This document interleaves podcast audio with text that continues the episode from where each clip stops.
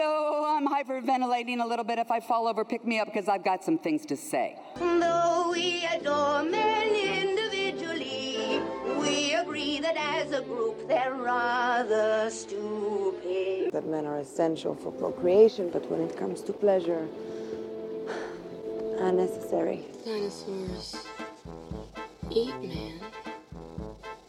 Woman inherits the earth. Safety lights are for dudes. Safety lights are for dudes. Well, put some skates on. Be your own hero. Hang the near Kristen. Lord, Please give it up for the dazzling vocal stylings of Miss Kimberly. Hello, everybody, and welcome to Citizen Dame, the first Citizen Dame episode recorded in the new year, the first episode of 2020. I am I am Lauren Humphries Brooks, and with me, as always, is Karen Peterson. Hello. And how are you doing, Karen? How how has your holiday been? You know, it's been pretty nice. I didn't do a dang thing, and that was wonderful. Yes, that is always fun. I Yeah. Sometimes you just really need a break. Yeah, exactly. For the most part, I did that. Unfortunately, I've had to start working again because like I have to make money and stuff like that, which is stupid. I know. Um, I go back on Monday. I'm really bummed about it. My my Yeah. coworker texted me this morning. He goes, "I'm really upset that I have to work on Monday." And I'm like, "Yeah, me too." Yeah. No, exactly. Exactly. It's that sense of like, but do I have to? I mean, do we really have to work? Is this not. Let's talk about this here. None of us want to, so maybe. Let's just not. Yes, let's just not. I agree. so, but we are also going to have a little bit of fun today, and we're going to talk about some interesting things. No garbage people right now, although I'm certain that we could bring up someone or something, but I don't want to. Uh, let's just like keep it. the the holiday chillness going for a little while longer. Oh, although I will mention that speaking of things that are happening on Monday, um, Harvey Weinstein's trial starts. Yes. Yes. And and recently there were several of his accusers who refused to sign the civil settlement. Yes.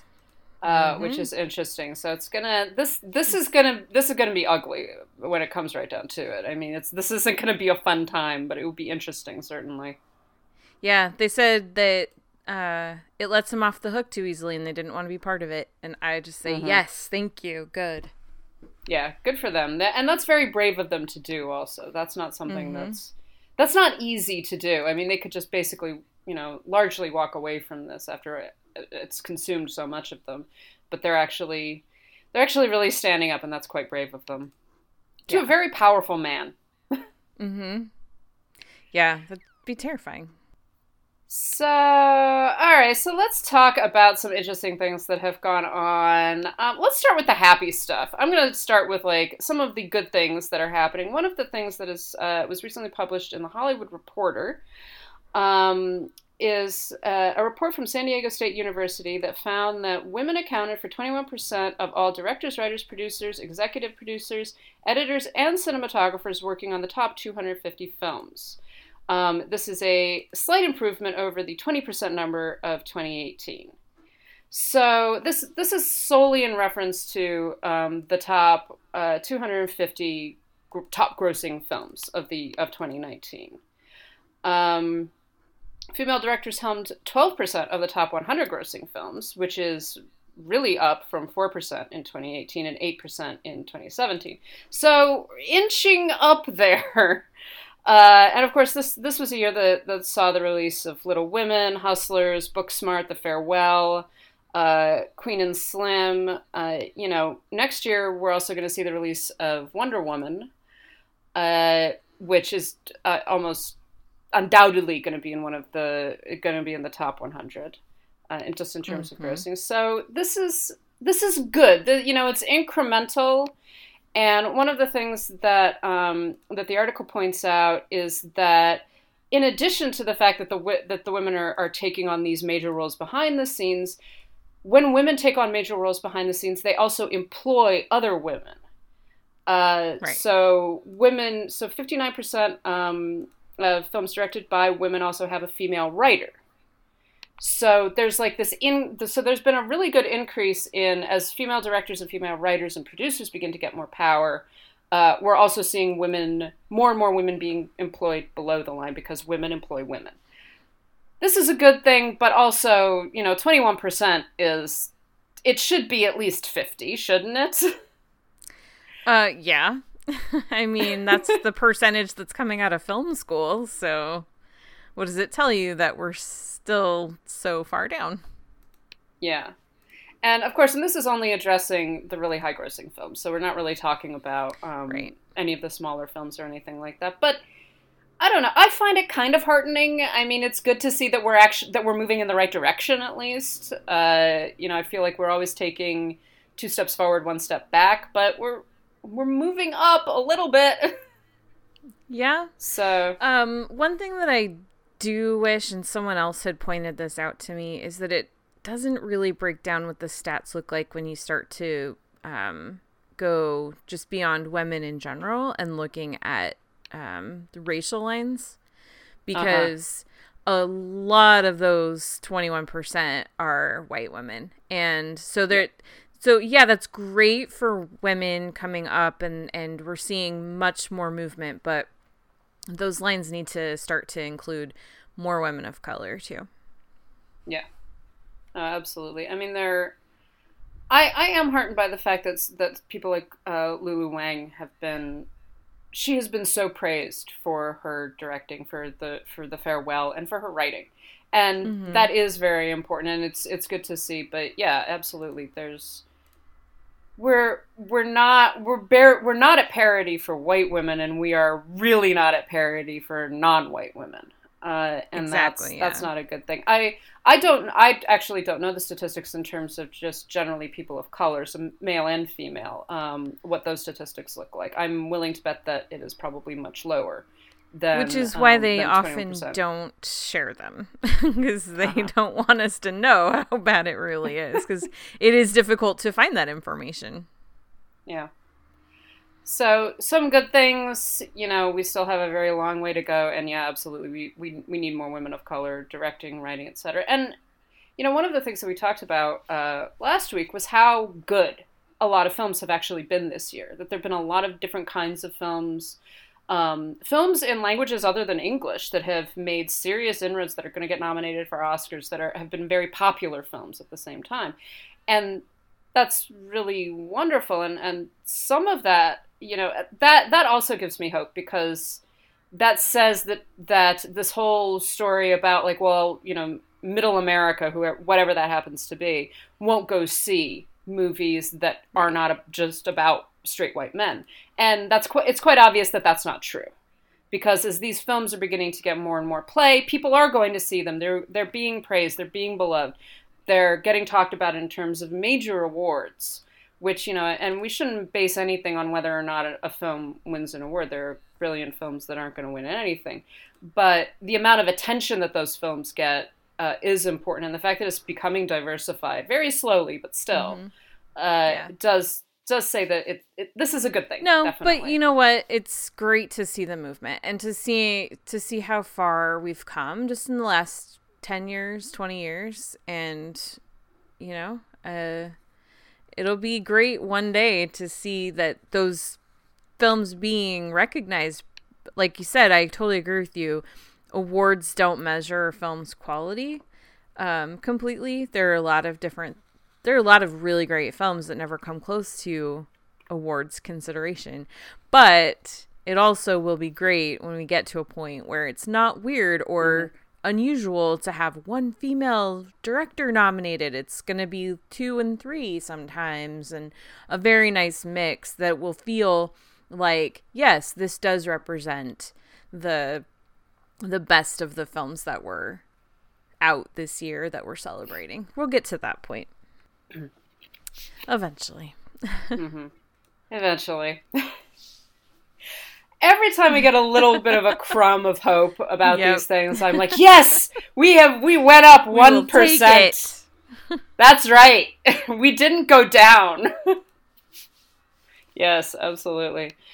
Uh, on the not so great side, I like I, I struggle with whether or not I wanted to talk about this, but the fact was there's so many people that were saying, "Oh, this makes total sense." I'm just like, "No, it doesn't. It doesn't. We're not we're not going to let them off the hook for this one."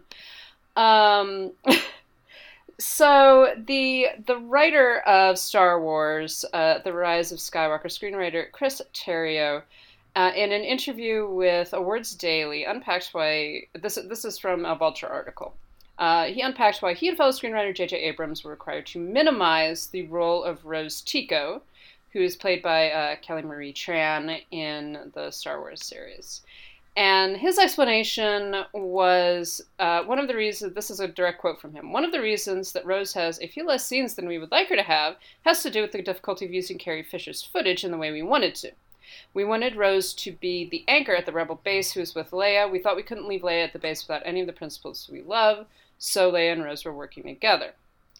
Uh, the last thing we were doing was deliberately trying to sideline Rose. We adore the character and we adore Kelly, hmm. so much so that we anchored her with our favorite person in this mm-hmm. galaxy, General Leia. It's interesting how he repeats this several times. We love these mm-hmm. characters. Oh, the women, man, the women are fantastic. Bullshit.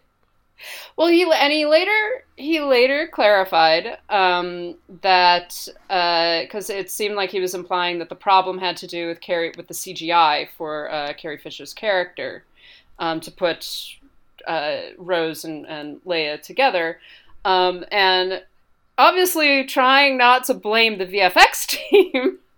uh, he later said that I badly misspoke. In an earlier statement, I implied that any cutscenes between Leia were the fault of our VXS, VFX team and the Wizards at ILM. Uh, I was referring to a specific scene in which Leia's emotional state in episode 7 did not seem to match the scene we wrote for use in episode 8, or yeah, episode 9. And so it was cut at the script stage. Uh, so he's arguing that they also made changes to the script, as obviously as a result of Carrie Fisher's death. Now, there are many issues with the way that this guy has tried to excuse Oh, so the, the sidelining of Rose in this film.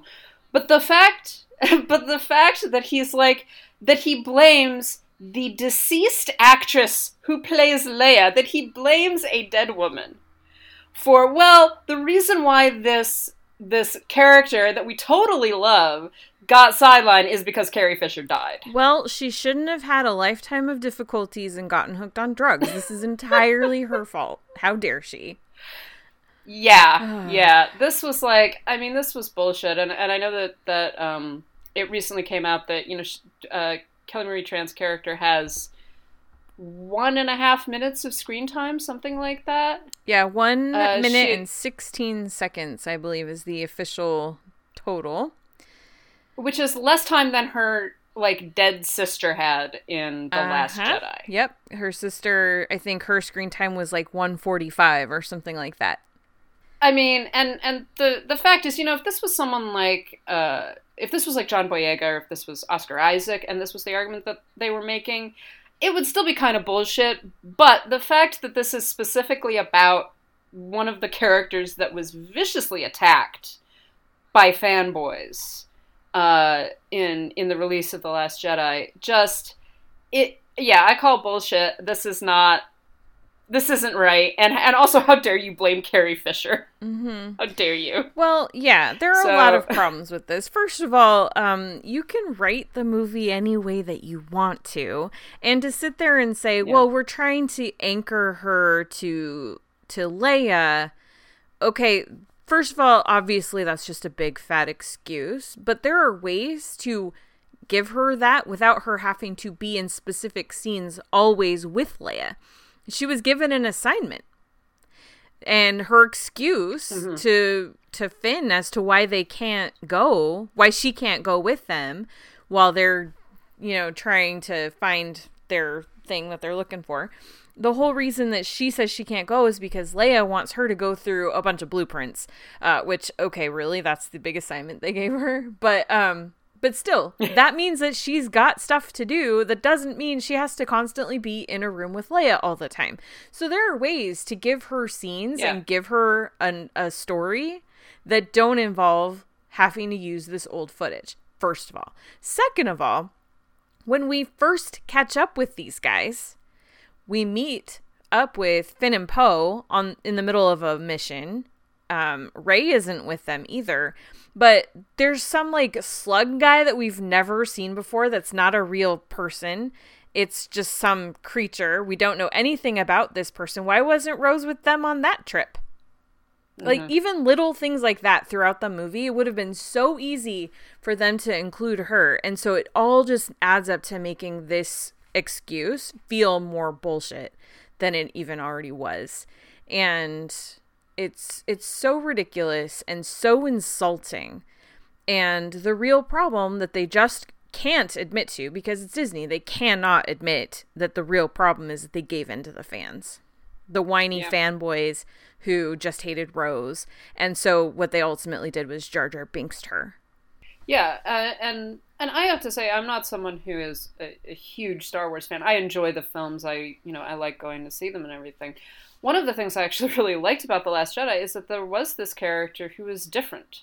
That she felt she felt like she wasn't a, a copy in some ways of previous characters, and in in many ways, one of the problems that I've had with these films has been the way that they've structured them so closely to the original trilogy. Mm-hmm.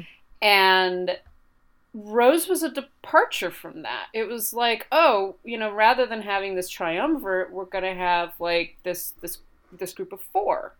And they can all have these adventures and and this is someone who, you know, is she was an interesting character. I was interested in her as like a person in ways that I have to admit I, I'm not I wasn't that interested in Rey because I felt like she was just kind of like Luke but not. Uh and Rose, I was actually like, oh, she's interesting, you know, and she's not like fucking toxic masculinity like Poe. Right. Uh, so it, yeah, it's it's really disappointing that they did this, and and I don't think that this in any way undercuts the fact that uh, that they they basically, like you're saying, they gave in to the fans. They gave in to all of the the angry boys who just like and, again, it's, it's basically how how dare how dare this girl get to play with Star Wars basically. And another Um, reason that all of this these excuses are bullshit is because right before they started the screenings and right before even the cast got to see the movie, um, there was an interview that Kelly Marie Tran gave where sh- someone asked her what she was. Might have actually been at the press conference. No, she'd already seen the movie at the press conference. Um, but someone asked her what she was really excited for the fans to see. And she said she was really looking forward to them getting to see her and Rey interact and that friendship that forms. So I'm like, huh, that's interesting. Mm. Where are those scenes? They filmed them. They filmed them. They mm. exist. And I can just imagine the devastation for Kelly Marie Tran when she's there watching the movie with her castmates and her director and the writer and the producers, and she's so excited. And then she sees what happened to her character. Like, how do you just sit there and watch that, knowing that there are these Yeah. scenes you're so excited about, and none of it makes it in? And not only that, but your character's completely sidelined there are hints at like a love triangle never go anywhere at all. There are hints at, you know, big opportunities and things for your character to do that aren't even touched upon. And and then that's it. There's just there's just nothing. We don't even really get to see any sort of a conclusion for Rose. In the end final montage, they're showing all these people and it's like, where's Rose's hug of celebration? Where's, you know, where's any of this for her? And it just oh man, it just makes me so angry.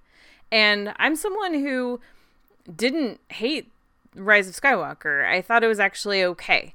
I didn't love it. It's definitely not my favorite, but I didn't think it was terrible. I don't think any of these movies are terrible, even the Attack of the Clones. So, which is why I'm not a real fan because I don't hate them. Um, but uh, Well, we got to talk about Attack of the Clones sometime. Uh, I just can never remember what it's about. That's why I don't hate it. I have no idea what it's about. Nope. I've seen it twice. I don't know what it's about. Oh, I've seen it like 10 times. I always forget the plot as soon as it's over. but uh it's it's more it's just I enjoy the process of watching them. I enjoy the time I spend watching them and it doesn't mean that they're I won't defend every one of them as being great. I would never do that. Some of them are, some of them aren't, but I still like them and Rise of Skywalker I liked. you're the second Star Wars fan actually that I've spoken to who has who's like has a, a soft spot for Attack of the Clones, and I find that really interesting. I don't, and the thing is, like, I again, I am not in love with Star Wars. Like, I enjoy Mhm. it; it's fine, whatever. Uh, Attack of the Clones to me was just like this is one of the worst movies I have seen, Like, and and again, I, I I absolutely agree. I don't remember what it's about. I've no, I don't know what most of the prequel series is about. Uh, uh, but I find it interesting that it seems to like have touched something in some Star Wars fans. And you're just like, I enjoy this, even though I don't know why. yeah. Like I'll yeah, I'll watch it when it's on. I think I just love the Yoda battle. It's pretty great. Yeah, that's true. The Yoda battle is pretty cool. Uh-huh. Have to Yeah. give, give credit to that. Yeah. But anyway, Chris Uh, Terrio's full of shit, and I wish that they would either tell the truth or stop talking. Yeah, it's it's. I mean, it, and you kind of expect that this sort of thing was going to come up, given that this was one of the this is a major criticism of Rise of Skywalker, and people noticed it.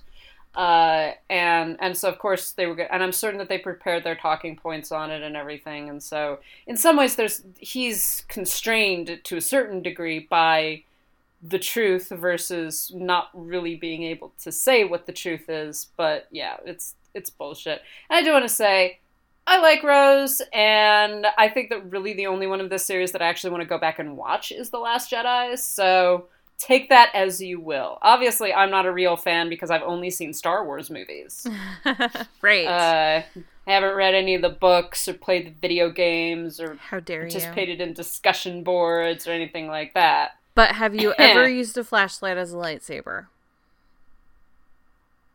No, but when I was a kid, okay, but when I was a kid, I had these like Nerf swords. Mm-hmm. that were you know nerf and and my parents very intelligently got me two nerf swords and i used to pretend that those were lightsabers so There you that go. count? That counts. That counts. Sorry, So- Doctor Ed, you lose. i can't believe that dude's a doctor Oh my gosh, I don't. I don't who- believe that dude's a doctor. I want to see his diploma. for those who are not on twitter and are not paying attention to that wonderful Congratulations. like yeah wonderful place there there was a guy who basically said that um in order you're not a real star wars fan if you've only seen the star wars movies Yeah. you have to like read all of the books and the the extended universe and like a whole bunch of other things and i was just like man like you know siri show me what a gatekeeper is exactly. Oh my gosh. Oh, that guy. So well since we're talking about fandom Yes. uh this is an interesting question we did get a a question slash topic from uh, Keith Derrick at KH Derrick. Wanted to talk about a um, an article that was on Gizmodo entitled. Let me see if I can pull up the title again. Uh, the decade fandom went corporate, and this article covers a lot of different things about um, kind of the corporatization of fandom and and a lot of what we're talking about right now, the power of the fan and this whole idea about brand loyalty. So, and we've seen a lot of it this year. Actually, we've seen you know the arguments about Disney, Marvel, and um, and Scorsese's comments about superhero films. You know, all of that stuff. This this tendency of fans to identify with the the brand of their uh, of their fandom. And this article goes really in depth into a whole bunch of different things. It talks about uh, curative fandom versus transformative fandom um, curative being uh, being stuff like it, it's generally considered to be more male fandom So stuff like memorizing trivia, buying collectibles, uh, going to fan conventions, stuff like that. So this this whole concept of um, consuming things. And transformative are things like the fan art, fan works, uh, fan fiction, um, the kind of creating something out of fandom that is based within the fandom, but is also a part of, uh, of the wider imagination of uh, a group of fans or a person. And I think that uh, transformative fandom tends to be more related to to women or and just generally to more marginalized communities. Partially because for so long there been there's been very little representation uh, that women or uh, minor- or minorities can identify with. So you know, if, if the only thing if the only thing that you get is the background person, you're just like, well, I'm going to write a story about that background person because that background person actually looks like me. Uh, and then you and you've also got issues about canon versus fanon and all of that stuff. So the, this article goes really into depth, but it's particularly talking about um, the way that corporations have kind of begun to own fandom in the past decade.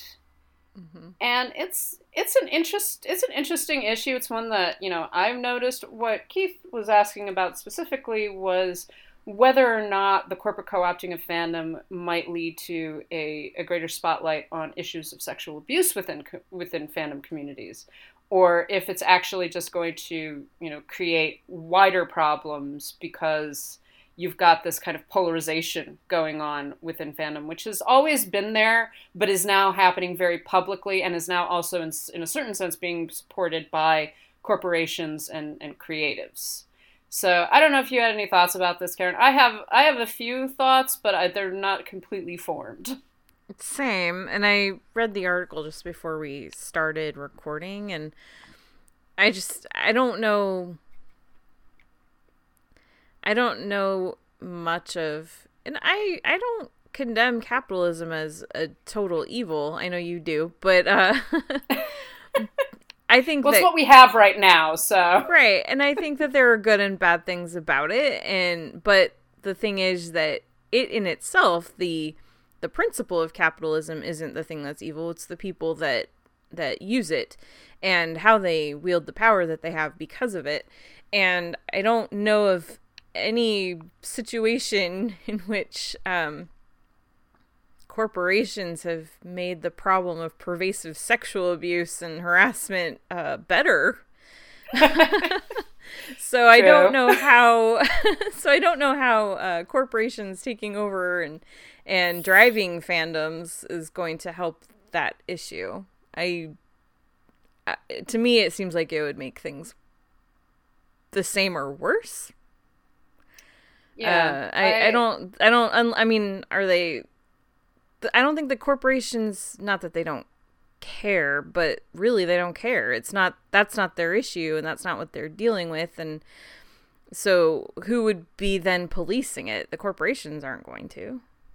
Yeah, and I mean, I know I'm not I'm not one of those people who goes to a lot of fan conventions or anything like that. That's just not my scene and mo- most of the things that I'm a fan of are so obscure that it's like me and two other people. right. Uh, I just found someone today who saw the movie 71 and I was like, "Oh my gosh. I love that movie. Let's talk about it." See, you know, like this is why I have a very good experience on Tumblr because I follow like 5 people and interact with 3. Mm-hmm. So so you know, it's very nice and nice and insular. And even we have drama sometimes. Of course.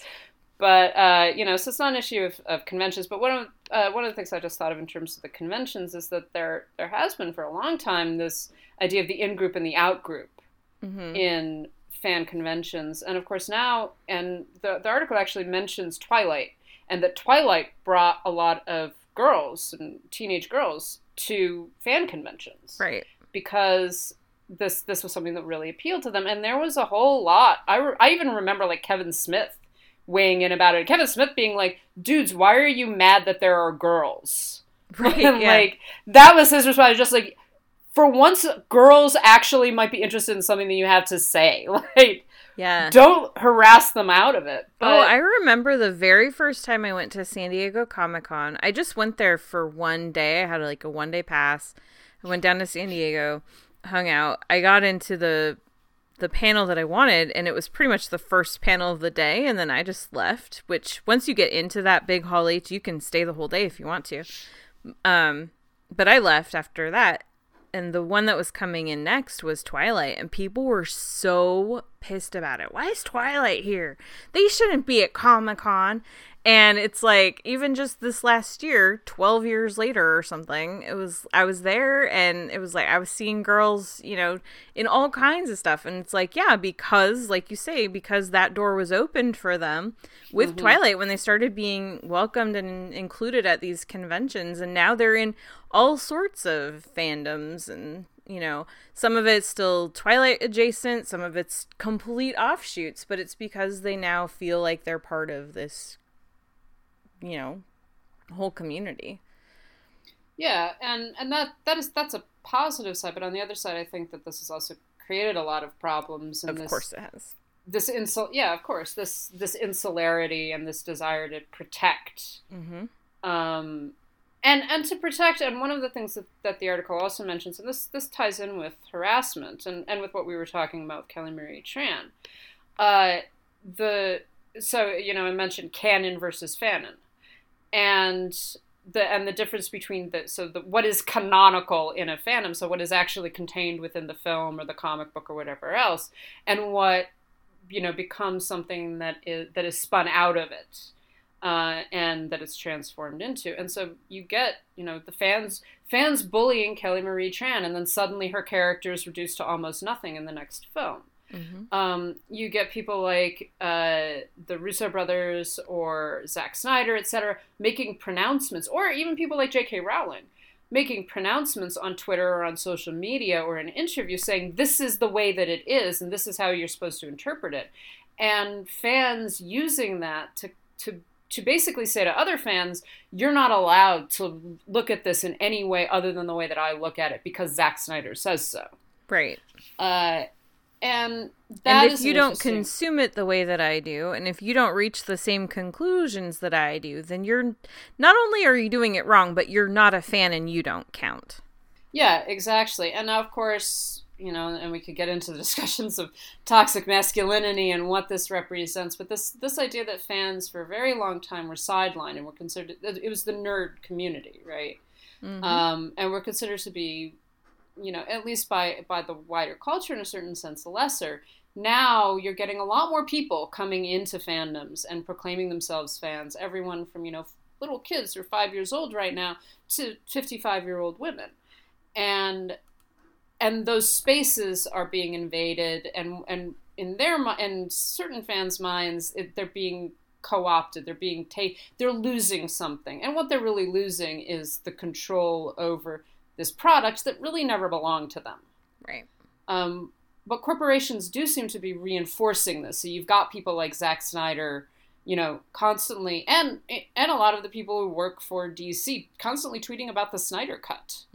Oh my gosh. Yeah. It was bad enough when the boys were doing it and some girls. But when you start when you actually got people from like Gal Gadot, I was like, "Darling, honey, what are you doing? Stop this nonsense." Like that day that they all started tweeting Yeah. it and it was ugh, it was like you don't understand what you're feeding by doing this. Yeah, it's it's it's corporatization. It is this like, oh, we're we're ramping up sort of fan attention, and it gets them attention, absolutely, and it gets DC attention. Uh, whether or not it's a real thing, and like at this point, I'm just like, oh my god, if it's real, can you please just release this so that it can all be over? Just please, like, I don't, I can't hear about it anymore. Um, Exactly. but so I don't know. It's it's a really complicated issue, and I, in terms of Keith's question, I do agree with you. I don't think that this is this is the the corporatization of it is not going to make it safer. Ultimately, I think that certain things like um like um sorry, I just lost the word. conventions.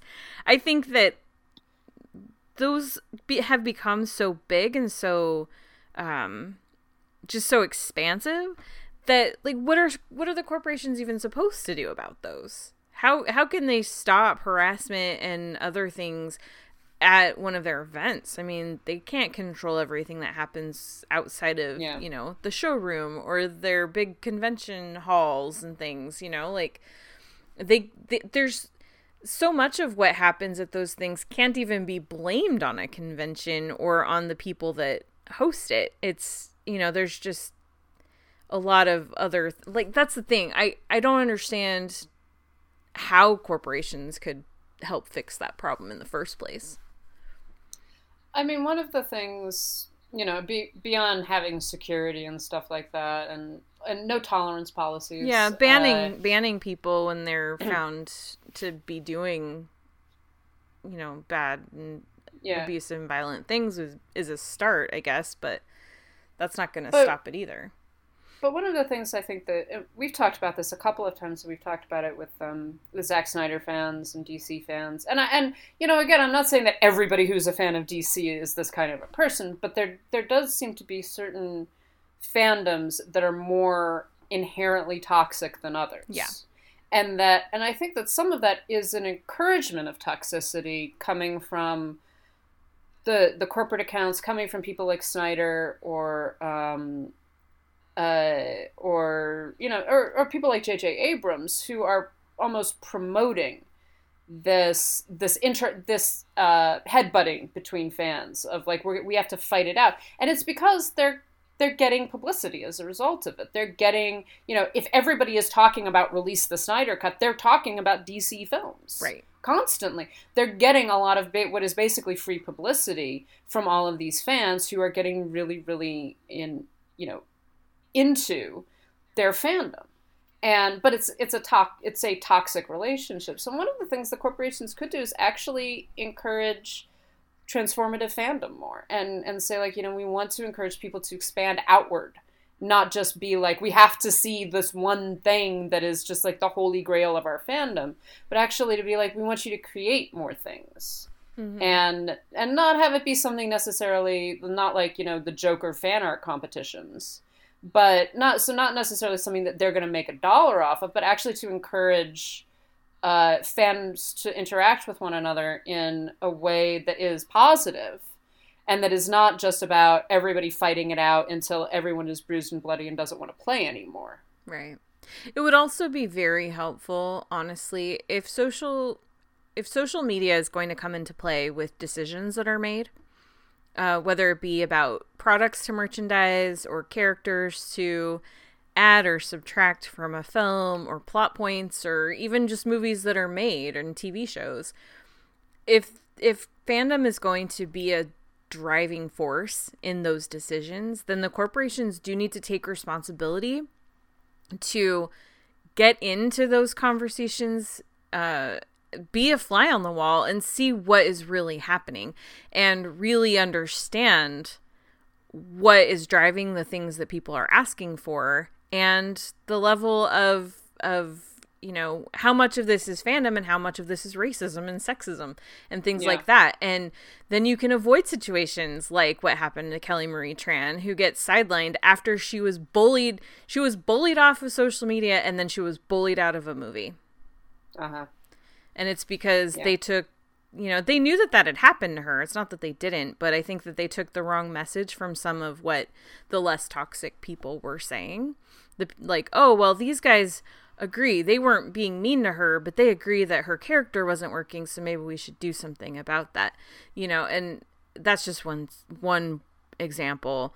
But i think that if they're going to make those decisions they need to invest in having people participate or at least listen to the conversations and really hear how they're going and what people are actually saying before they make a decision on something that's going to affect a, a product and not feed not feed the trolls essentially Yeah, exactly. I, I think that there are a lot of corporations that are just not they don't completely understand the way that that that uh, the fandom communities actually work. like the release the Snyder cut hashtag. I think that that happened because the people involved really didn't understand all the toxicity that is behind that hashtag.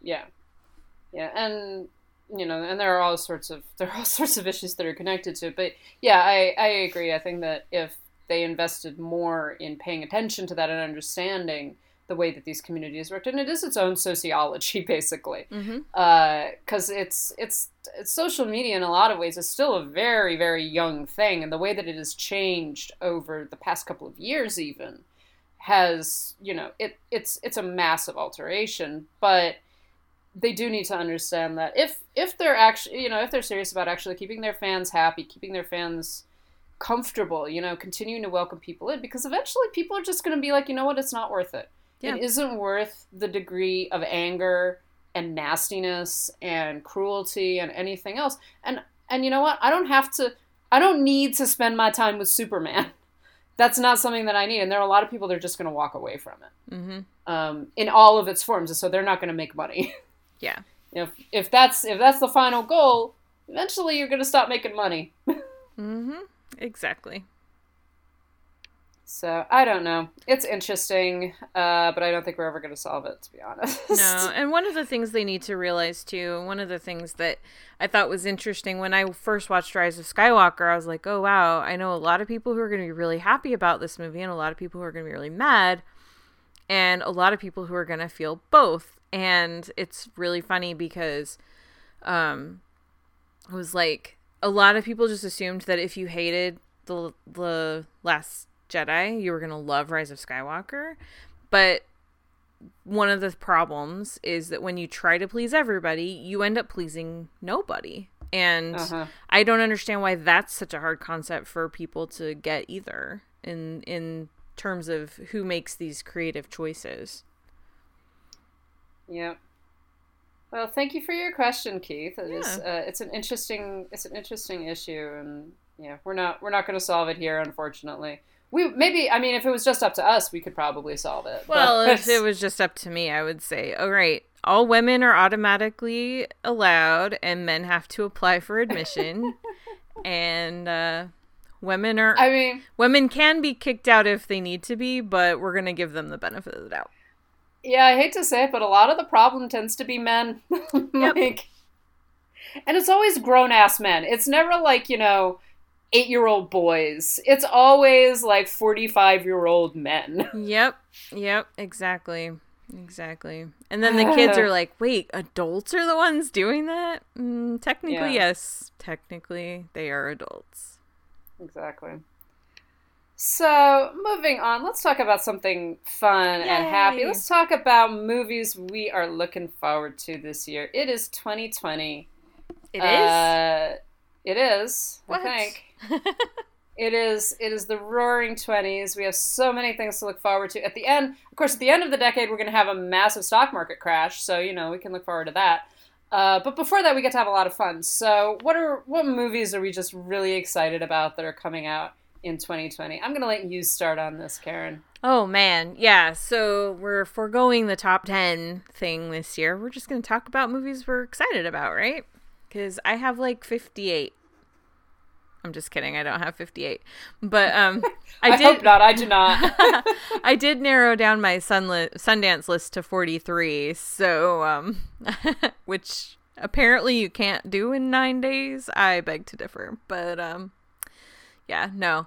Uh my list is a lot of this my list is mostly going to be studio films just because I don't know what I don't know yet. And so there are a lot Yeah. of movies I just don't know about, I haven't heard about um that are smaller indie films. There are a few that are going to be at Sundance that I'm looking forward to like um Shirley, which was actually I think on Kim's list last year for Yes, anticipated yes. films the one about Shirley Jackson, and that's going to be at Sundance. So I'm really excited about that.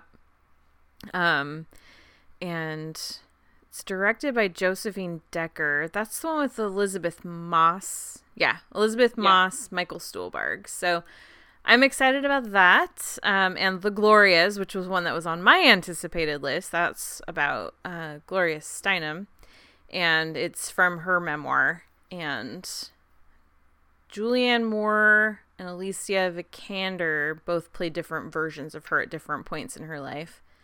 Um, and that is directed by Julie Taymor. So that one I'm looking forward to. And then um, also another Sundance title I really am excited about is The Last Thing He Wanted, which is uh, from Dee Rees. oh, Yeah. It was expected to come out last year. Netflix produced it. They t- because they had such a big heavy slate this year of movies, they talked her into pushing it back. So it'll have room to breathe for their slate in 2020. Um, but it's premiering at Sundance and it's about a journalist who uh, quits her job and becomes an arms dealer. So that sounds fun.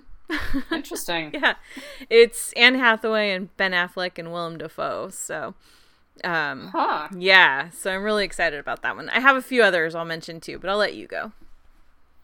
All right. Well, I mean, I think that a lot of mine are, are probably some of the bigger movies because, like, I'm not going to Sundance, obviously, but also just Yeah, like so sometimes you don't know what you're going to be into until they actually come out. and You're like, ooh, that sounds really interesting. Mm-hmm. Um, but one that I was thinking about was Gretel and Hansel, Oh. uh, which is uh, it's a Gretel and Hansel, a grim fairy tale, which is a it's a dark fantasy film based on Hansel and Gretel.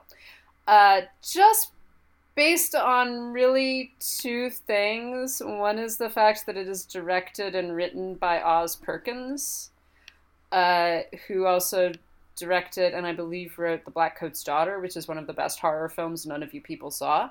Uh, I think it's on. That's on Hulu now. I Oh, okay. Uh, but he he's just a he's actually uh, I believe Tony Perkins' son.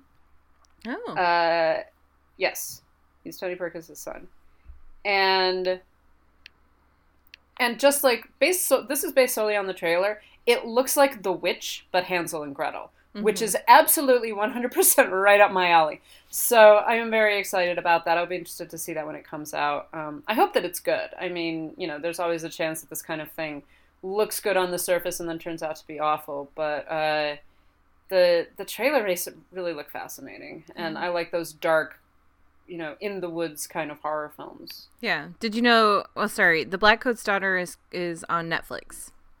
Oh, it's on Netflix now. It it's been moving around. Yeah, it's now on Netflix. Uh, so yeah, so I'm looking forward to that. Also, I and this was on my list last year, uh, Death on the Nile, which is I Yep. think finally coming out in 2020. Uh, you know, just Kenneth Branagh his mustache, just like I cannot wait. I cannot wait to see that. Uh, another one that I'm cautiously pessimistic about, but I'm kind of interested to see it because I love the book. Uh, is Dune Mm-hmm.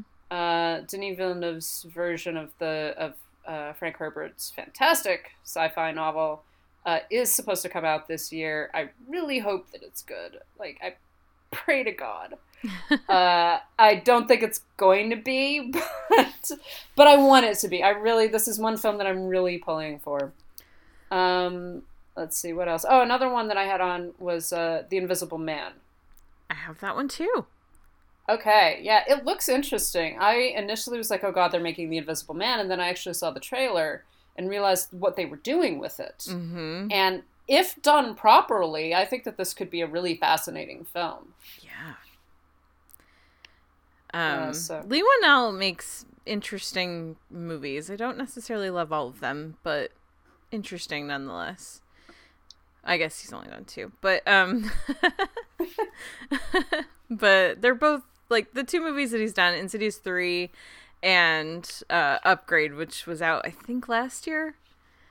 Maybe it was the year before. It must have been the year before because it was when Venom came out, and I was like, oh, actually, now that I've seen Upgrade, I realize that Venom is. It's no, I saw Venom first, and I was second. Sorry, I can't talk. I saw Venom second, and then I was like, oh, this makes me retroactively like Upgrade more. it's basically the same movie. And um, Logan Marshall Green, who you can't tell me is not Tom Hardy, uh, he's in that one, and it's yeah, it's just really funny because Tom Hardy's in Venom, and yeah. Anyway, Leigh Whannell, yeah, that should be interesting. Yes. And I also had Promising Young Woman, which I just recently do saw the trailer well. for. Uh, and that one, I think that's actually a woman, uh, Emerald Fennell in her directorial debut, yeah. Mm-hmm. Um, starring uh, Carey Mulligan and a whole bunch of other people. But again, you know, I know that we shouldn't always judge everything based upon their trailer, but the trailer really made me go like, this is a movie that I need. This is a Mm-hmm. movie that I feel is very applicable to our time period. Yeah, well, and it's one that I I got into a discussion with one of my podcast co-hosts from a different podcast, and he was like, "I'm so excited for this movie," and I was like, "I am only excited because it's not directed by a dude." if this movie were directed by a man, I would not be looking forward to it. But I. Yeah. Yeah, the the presence of a female director definitely makes me go, hmm. Yeah. And interestingly, that was actually something that one of my friends said about Hustlers because we were talking about that the other day, and she she was like, "Oh no, I don't want to see this." And I said, "No, no, no, no, it's directed and written by a woman." She was like, "Oh, Mm-hmm. it's that. It actually does make a difference." It really does. Yeah. And actually, one of my male colleagues at another outlet didn't like Hustlers, and I'm like, yeah, I bet you would have if a man had directed it. he doesn't like it when I say stuff like that. Um, so a couple of other titles I'm looking forward to. Lauren, did you know there's going to be a Nun too? What? Yep, it comes out What? in October. What? Apparently Are you serious? Oh my god, it's gonna be so good. Yep. um, I can't wait. yeah, and then um, What can possibly happen next? I don't know. um, but also, we're supposed to get The Conjuring 3 this year, too. and Yes. I am so excited. I love those movies. So excited for that. And then, um, of course, Wonder Woman 1984. I think Yeah. that one goes without saying. I'm really excited about Eternals. Um, Oh yeah. yeah, it's like I don't I I like the I like the Avengers movies a lot, all of them. Um, but I don't remember the last time I was this excited for one. Probably. At least this far out, you know. So, I'm looking forward to that cuz that cast just looks amazing. And then of course, everyone knows Top Gun Maverick is like I'm already in the theater. I'm just like mentally I'm there.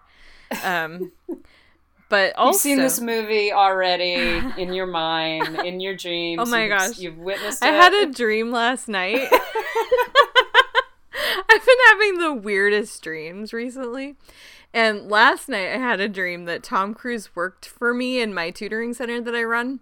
And hmm. people don't I guess people don't really know this like what I do for my day job, but I run a college tutoring center. And so I had this dream that he was one of my tutors not like a tutor that looked like him. It was actually him. He worked for me. And I needed to talk to him about something and I didn't want to because I didn't want him to not like me. and I'm trying to talk to my coworker who's like, "You have to go talk to him." And I'm like, "But I've loved him since I was 9." Huh. Uh, yeah. Oh, also another movie I'm excited for is The Bell Jar. Oh. which of course adaptation but um the reason i'm excited guess who's directing it Who? I haven't even heard of about this. kirsten dunst Ooh. yeah That's interesting. yeah so I'd be willing I'd be willing to go for that. yeah so i saw she was directing it and i was like okay i will check that out so dakota fanning patricia arquette jesse plemons Bel Powley, and um yeah that's who's in it so Ooh. I don't know. I'm pretty excited. And then Dunst co-wrote the screenplay with someone else, but yeah, it's the adaptation of Sylvia Plath's novel, so that could be interesting. And then I'm just looking through here because I've, I mean, I've got a big list of stuff. So, um, also in the Heights, Yeah. that looks really good. Did you see the trailer for that one? I've seen the trailer for that one. Oh, yes, man. that looks good too. yeah that's that's i think that's gonna be a good one and then um of course bill and ted face the music. I was wondering if you were going to get to that one because I was like, she's got to mention Bill and Ted because, like, otherwise I'm going to mention Bill and Ted. Uh, oh my gosh. I have yeah. been following every bit of like their updates for this movie. I'm so excited It looks really cute. I'm I I love I I too love Bill and Ted and I'm excited about it. Even though again, none of my friends believed that it was an actual thing. I was like, no, they're making a third one. It's like, no, they're not. That's like you're making that up. It's like, no, they are. yep There are. It's coming out next year. It's like, no, that's not true. It's like it is. the day that they finished filming um i think both well i think both the writer and alex winter both both posted something on twitter about it like oh we finished principal photography today. And i went and told someone i was like oh my gosh they finished filming bill and ted and it's like what are you talking about? Like the movie! What? Yeah like i don't know how people have missed that there's going to be a third one but apparently i'm not doing my job. Well, that that was on my list too. Actually, I think that we've covered everything that was on my list. yeah cool Yeah. So any anything else that you're like majorly excited for? You know, I'm also really looking forward to a Disney animated movie coming out called Raya and the Last Dragon. Huh. which I had I've not heard heard about until I was at um, D23 and when they were doing their presentation. Um, Jennifer Lee, who is the head of Disney Animation, um, she introduced this, and it's uh, it's based on a Chinese legend, I believe, and it's got um, I'm trying to think. I'm looking it up right now. Um, yeah, Adele Lim, who was one of the co-writers on Crazy Rich Asians, is writing it. Does have white dudes directing it, but it's gonna have an actual Asian cast, not a bunch of Asian characters voiced by white people. Um, I know Awkwafina is supposed to be one of the voices in it. Um, so, yeah, I'm really Cool. looking forward to that one too. Yeah, that sounds interesting. Mm-hmm. Sweet. Oh, and I, I also am looking forward to Mulan, Yeah. live action version of Mulan. And I know that there there have been some some issues around the the, the lead, uh, the like more political issues and stuff like that. But the film itself does look really good, Mm-hmm. and it's one of the few like Disney live action films I'm like, yes, this makes sense. Yeah. Thank you for actually doing one of the few that makes sense. Well, when they were talking about remaking them, I was like, I hope they do Mulan because that's the only one that really feels like it would benefit from a live action remake. hmm And and yeah, I, I think that it will. And some people have been upset about the fact that it's not a musical, and I'm just like, but it's I this way it doesn't take anything away from the musical. It's not, Yeah. oh, well, why should I watch that when I can just watch this? It's like now you have reasons to watch both of them. Yeah, it it's it should be a straight action movie, really. I mean, Mhm. that's what the story is, and like, and I think that it'll work great. So Yeah. I, I am looking forward to that, and the trailers look good. Mm-hmm. Absolutely. Yeah, I'm excited. So, anything else? Any major ones? No. Mm, I think that pretty much sums it up. That's a good list. That's a great list. We did good. That's a good list. So, why don't we talk about for a little while some films that we that have recently been released? Um, not absolutely new releases, but ones that have just recently gotten wide releases, or in the case of one of them, been released properly on Netflix, and we got to see that as well. Uh, so let's start with Uncut Gems, uh, the film by the Safdie brothers, starring Adam Sandler as I don't even know how to summarize the plot of this movie. Um, as a a very high class jeweler in the Diamond District who gambles way too much and keeps on endangering himself in increasingly horrible ways. Uh, Yeah.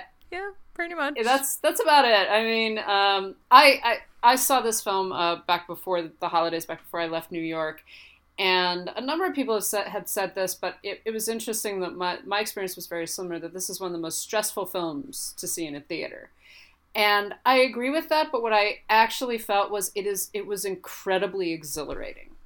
Um, Oh. It was stressful in one of the best possible ways for me, in that I was totally immersed in the film. And there came a point where I'm sitting there going like, "Oh my god, this is one of the worst people on screen." And yet I really really care what happens. hmm Like I care what is going to happen to this guy. Even if it's bad or good or whatever else, but I'm just like I really I'm invested in this, you know. And it's so well done. It's such an intense movie. And goes through so many different twists and turns. I really did not know how it was going to come out, how it was going to end. There's one point in the film where I'm sitting where I was sitting there just going like, "Oh my god, no. What is wrong with you? No." and and yet you I think that the film does a really good job at, at kind of plunging you into this guy's psyche and into understanding, even if you don't agree with him, which you really shouldn't, uh, understanding why he does what he does and what all of his action, where all of his actions are stemming from. It's it's a very fascinating film for that kind of focalization That's sort of embedding yourself in this character. Uh, I I loved it. I, I thought it was it was one of the best films of the year, and and uh, for someone who does not particularly like Adam Sandler, he really gives a fantastic performance in this. So, what did you think about that, Karen? So I'm actually still trying to decide. I saw this probably a month ago and I want to watch it again. It was one where I was to- I agree with what you said completely. I was completely mesmerized by this movie and just even when it was really stressing me out and I was just like I I don't know, I'm I can't look, but then I just I needed to keep looking. I needed to see what was going to happen next and where this was going to go and who was going to come his way and was this going to happen or that you know i mean it was just constantly i was with it the whole time and um yeah for me it was a stressful experience but it was also but there was something about it that didn't make me like too stressed out to keep going i guess. It was just like yeah i can i can keep watching this. And so yeah, I was really interested in that. And then um, it was funny because I think I said this about another movie when we were doing our uh, best of the year, but someone described it as like, oh, I feel like I'm, you know, on a bunch of drugs right now. And I'm just like, I feel like being on a bunch of drugs would be the worst way to watch this movie. unless Oh, you're yeah. on, unless you're like smoking some weed and can mellow out. And then you're like, yeah, cool, whatever. Yeah, you do Um, not want to be on cocaine watching this movie. I think Oh you my just lose your shit. I cannot imagine. Ooh. Um but not that I've ever used cocaine, I don't know. But uh yeah. I I think that I mean Adam Sandler I know that his his especially his 90s work well and a lot of his current work where he just goes on vacation and makes a movie um it- people don't really like that. They don't like his his characters but there's always been a really good actor in there. And every once in a while he lets that out. And and this is coming from someone who loves billy madison and happy gilmore. I think they're fun. Um but they're not great works of of you know performance art necessarily mm-hmm. but when you see these types of roles from him it's this reminder of like man yeah adam sandler is really talented and i like to to see those glimpses and i'm glad that he gave this a shot. I think the Safdie brothers are really interesting directors. I think they have a very particular style and i'm glad that they have kind of found a way in to to share that. And working with A24 it feels like the right studio for them. And they've been able to in just a few movies they've been able to put together a really good crew behind the scenes. They're able to get really talented actors. I mean who knew kevin garnett could act? Yeah. and he's really good in it too. And um and yeah i just i think that this is a film that i definitely appreciate. I think it's really good i just where i come down to where i'm not sure how i feel about it is like i don't know if i liked it but i know i didn't dislike it I that's interesting. I it's it's a film I want to see again. I would like to see this again with like other people and see their reactions to it. Mhm. Having seen Yeah. it once myself and then actually getting to see how they react to the film. Um, I would also be interested to actually see it in not you know I was in a, a packed movie theater. Um, and so there was definitely a vibe in the theater itself. It would be interesting to see it like you know on its own and actually get to process it a little bit more, knowing kind of all of the, the changes that are going to take place within the film itself. But Yeah. yeah, it is it is definitely an interesting film. I would recommend going to see it if you get a chance. highly Uh, recommend yeah Mhm. Yeah. So the other film that you know, kind of switching gears completely. totally the same type of movie Uh, let's talk about the two popes.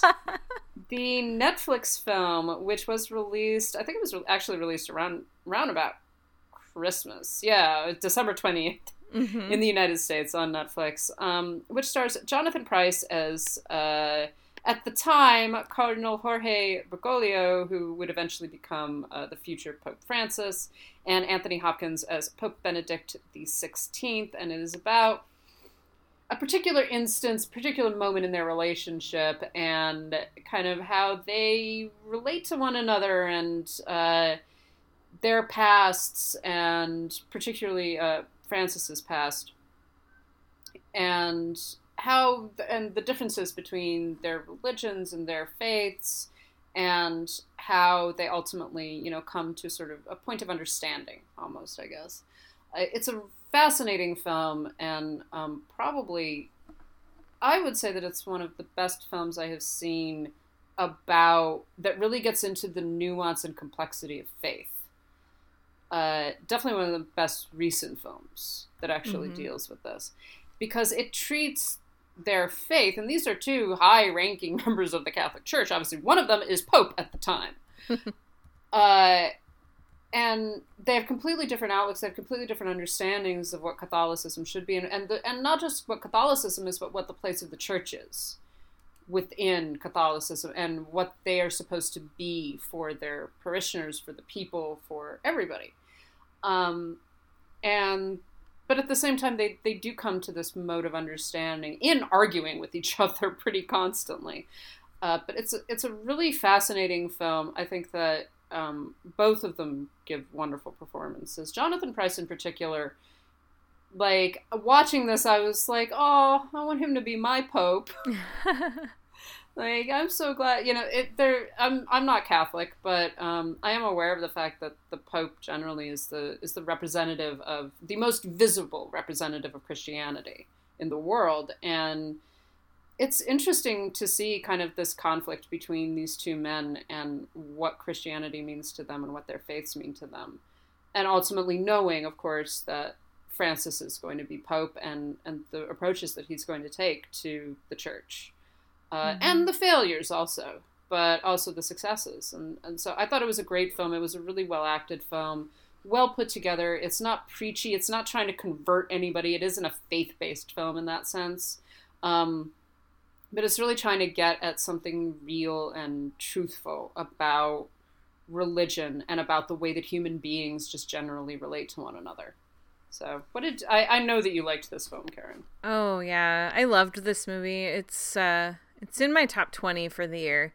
And it's I, everything that you said about it, I completely agree with. And what I would add is that as much as it doesn't dive deep into faith, it really is about philosophy and I think that one of the things it does very well and one of the things I think a lot of people watching this needed to see was two people who have been raised being taught the exact same things, who've been through the same um, seminary system, of course, in two different countries with totally different teachers, but they've been taught the same lessons and they come away with it with different understandings of what their belief and their faith and their dogma and all of it means. And they have different interpretations. And I think that you know, for a lot of people now that are uh, religious and that um, belong to organized churches, there's this weird not weird but there's kind of this this thing happening where a lot of people think well i have to believe exactly this and only this and i think that what the two popes shows is that you can reach totally different conclusions by reading the same scripture passage by hearing the mm-hmm. same lessons from the same person, you can draw different conclusions from that. And it doesn't mean that it's wrong. You know, it's it's just different ways of looking at the world. So I think that's one really important lesson that I took from from the two popes. I'm not Catholic either. Um, but I I have a lot of family that is and I like you said, I I know that a lot of people look to the Pope, and I, even though I'm not Catholic, and even though what he says doesn't exactly have a bearing on my life or on my belief, I still listen to what the Pope has to say because I'm interested in it and I'm curious about it, and I know a lot of people who will take uh, take very personal meaning from it, and seeing the background of Francis's life and understanding where he came from also makes it easier for me to see how he's so forward thinking and why he understands the world in a way that he does because he's lived a life that other popes haven't the ones that have come before him haven't lived. And he's had experiences. He's made mistakes that were very well known and that mm-hmm. affected an entire country. And he's had to live with that. And so it's just interesting to see that and to see Jonathan Pryce does such a beautiful job of portraying someone who has a lot of uh, not necessarily guilt anymore, but has learned the lessons of the mistakes of his past. And I think that it really does a good job of showing whether you believe or not, showing why he's such a powerful and important and influential leader. So I think it's just such a beautiful movie, and I I love how they managed to make a conversation between two old, you know, two old men, two old priests, basically, really interesting and compelling, and something that I didn't want to turn off. I didn't want to walk away from, and it's funny, it's endearing, it's frustrating at times, and it's just so good. Yeah. I, I absolutely agree. I, I like the fact that there is humor and that there there are Francis makes jokes, and and Benedict makes jokes in a couple of places. It's a German joke. It doesn't have Yeah. to be funny. exactly. Yeah. No, but there there's like this wry this wry humor that's running through it, and and these you know they start out being guys that don't particularly like each other. Right.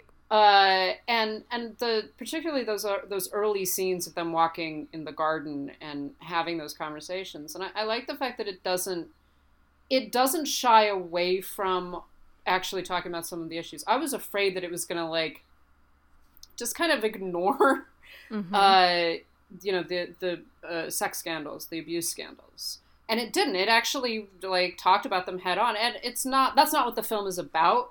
But the film doesn't kind of try to sort of be like, oh, we're not going to talk about that because it's about something else. It's all kind of a part of this, the world of the Catholic Church, and the fact that this that the Catholic Church is a religion, it's, and it's also political, and it's political within and, and without, and it do, and like you're saying, it does have a profound effect on real people's lives, and has an effect on politics, and has a relationship to politics Yeah. and the way that people understand the world, the way that people understand their their religion, the way that they understand their belief structures, and belief structures influence society. So yeah, whether or not you are, a, you know, you're a believer, you're a Catholic, you're a Christian, you're you know you're an atheist, it's still interesting to see the depth of, like you're saying, the philosophy, and what these things mean, and how these mistakes and differences in philosophy can have lasting consequences for good and ill Mm-hmm. um, Yeah. on the world, on real people in real ways. Exactly, yeah. I think one of the reasons that it doesn't necessarily shy away from the bigger issues is because of the fact that Fernando Meirelles, I've seen in a couple of interviews where he's talked about he is Catholic, but he's kind of a lapsed Catholic. Like he's not really um maybe that's changed, maybe it hasn't, I don't know. But um he's not one of those that goes to church faithfully and um he's you know, he was baptized and that kind of thing. And so I think not being completely entrenched in it helps you kind of take that step back and be more objective and tell tell a more honest story. Definitely. So yeah, it, it is a good film. I, I do suggest that everybody, regardless of your beliefs, like I said, this is not really a faith based film in any sense. Go see it. It's on Netflix. You really don't have an excuse. It's in your TV already. yeah, and i if just to watch Anthony Hopkins and and uh, Vince and um, I, I want to say Vincent Price, Jonathan Pryce. uh, see, I almost I always go to the one Price. Uh, to, and Jonathan Pryce actually interact with each other and, and give just wonderful performances. It, it was it's a surprising film in a lot of ways, so I really recommend it. I'm so glad you watched it and I'm so glad you loved it. Yeah, it was great. So I think that that's going to close us out. What do you have on tap, Karen? Anything fascinating? Oh my gosh. Um well this Friday uh, this this is Friday. Um this Sunday is the Golden Globes, so I'll be watching those. I'm not going to be at the Golden Globes, but um then I've got the Hollywood Critics Association, which I'm in. We're going to have our awards next Thursday, and it's like a fancy dinner and everything. So I'll be at that. And then next weekend, I'm going to the Critics' Choice Awards. Must be nice. I know. It's kind of crazy. It's like, oh, wow, I need dresses. Wow. yeah. Wow, so fancy. I know. So fancy. Well, I am going to go see Cats this weekend. so there. I'm just going to go see Jojo Rabbit again. I can't wait to see Cats, honestly. Like I've had a couple of friends be like, "Please, please, please write a review." I was like, "Oh, you know it. You know that there's going to be a review." yeah. Knowing you and how much you enjoy bad movies, I think you will definitely find things to like about it. I just was so bored. That's what I'm worried about. I'm actually worried about being bored. Yeah. Uh, but I don't. I still have to see it. I have to know. But I mean, have Idris to- Elba is naked, basically, and that's weird. That's not boring. That's No, not boring. That is it's not. It's just a little weird because you're like, wait, is he is he actually naked right now? And so then you're just staring at it, trying to figure out. and then um, also Rebel Wilson unzips her fur and is wearing clothes underneath. Yes, I, I've actually seen that clip now. Yeah, and that's I weird. would like to unsee it. yeah, yeah. Well, you can't. I'm going to see it again, apparently. You are So, yeah. twice. so that's what I'm up to. Have fun. So, Are you gonna drink more grape vodka? Oh, God. Never again. You should probably drink it while you're watching Cats. Never again. Never again. That stuff's evil. I would just want to say to everybody first of all, grape vodka, who the fuck distills vodka from grapes? Like, that's insane. That's actually insane. Uh, and also, it's terrible, and also, I almost died. No. no, I just did not feel well the next morning, that's all.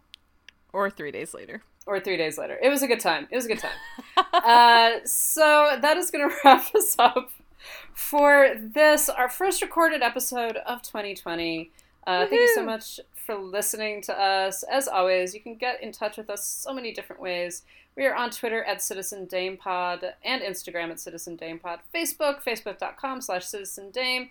Send us an email, citizendamepod at gmail.com. Of course, you can go to our website, and I there probably will be a Cats review coming up at some point within the next week, uh, as soon as I get other deadlines finished. So that's citizendamepod.com. Of course, we are always really grateful for our patrons. Um, thank you so much, guys. You're like helping us to continue to do this and like actually pay for hosting and things like that. So we always welcome more patrons.